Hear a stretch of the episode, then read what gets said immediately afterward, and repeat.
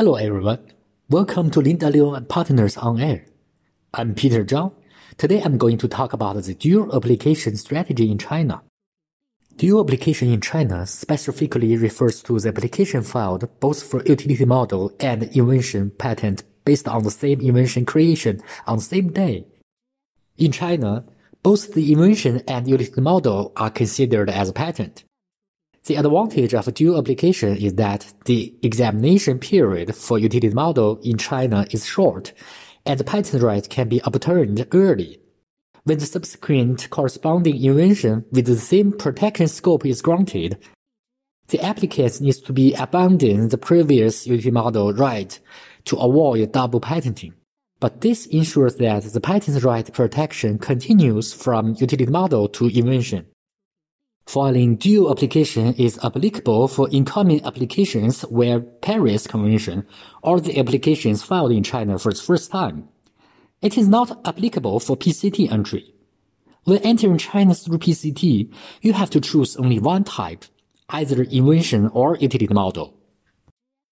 Please note that the granted utility model will be required to be abandoned when the invention patent to be granted had at least one technical solution whose the protection scope is the same as that of the utility model. According to our practice, the scope of protection of the invention will usually be modified different from the utility model. So you may obtain two patents through the dual application filing.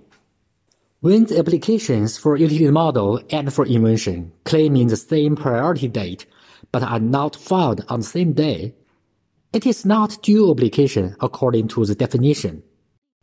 By doing so, you cannot have the invention granted with the same scope of protection as the corresponding utility model by giving up the utility model.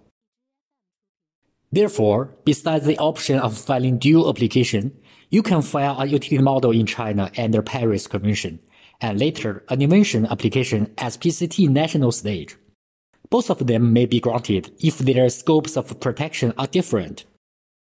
Finally, please note, according to the present practice of CNIPA, the examination of the application for invention in the dual application may be deferred for 4 years. That is all for today's topic. Hope it's helpful for you. Feel free to contact me if you have any questions.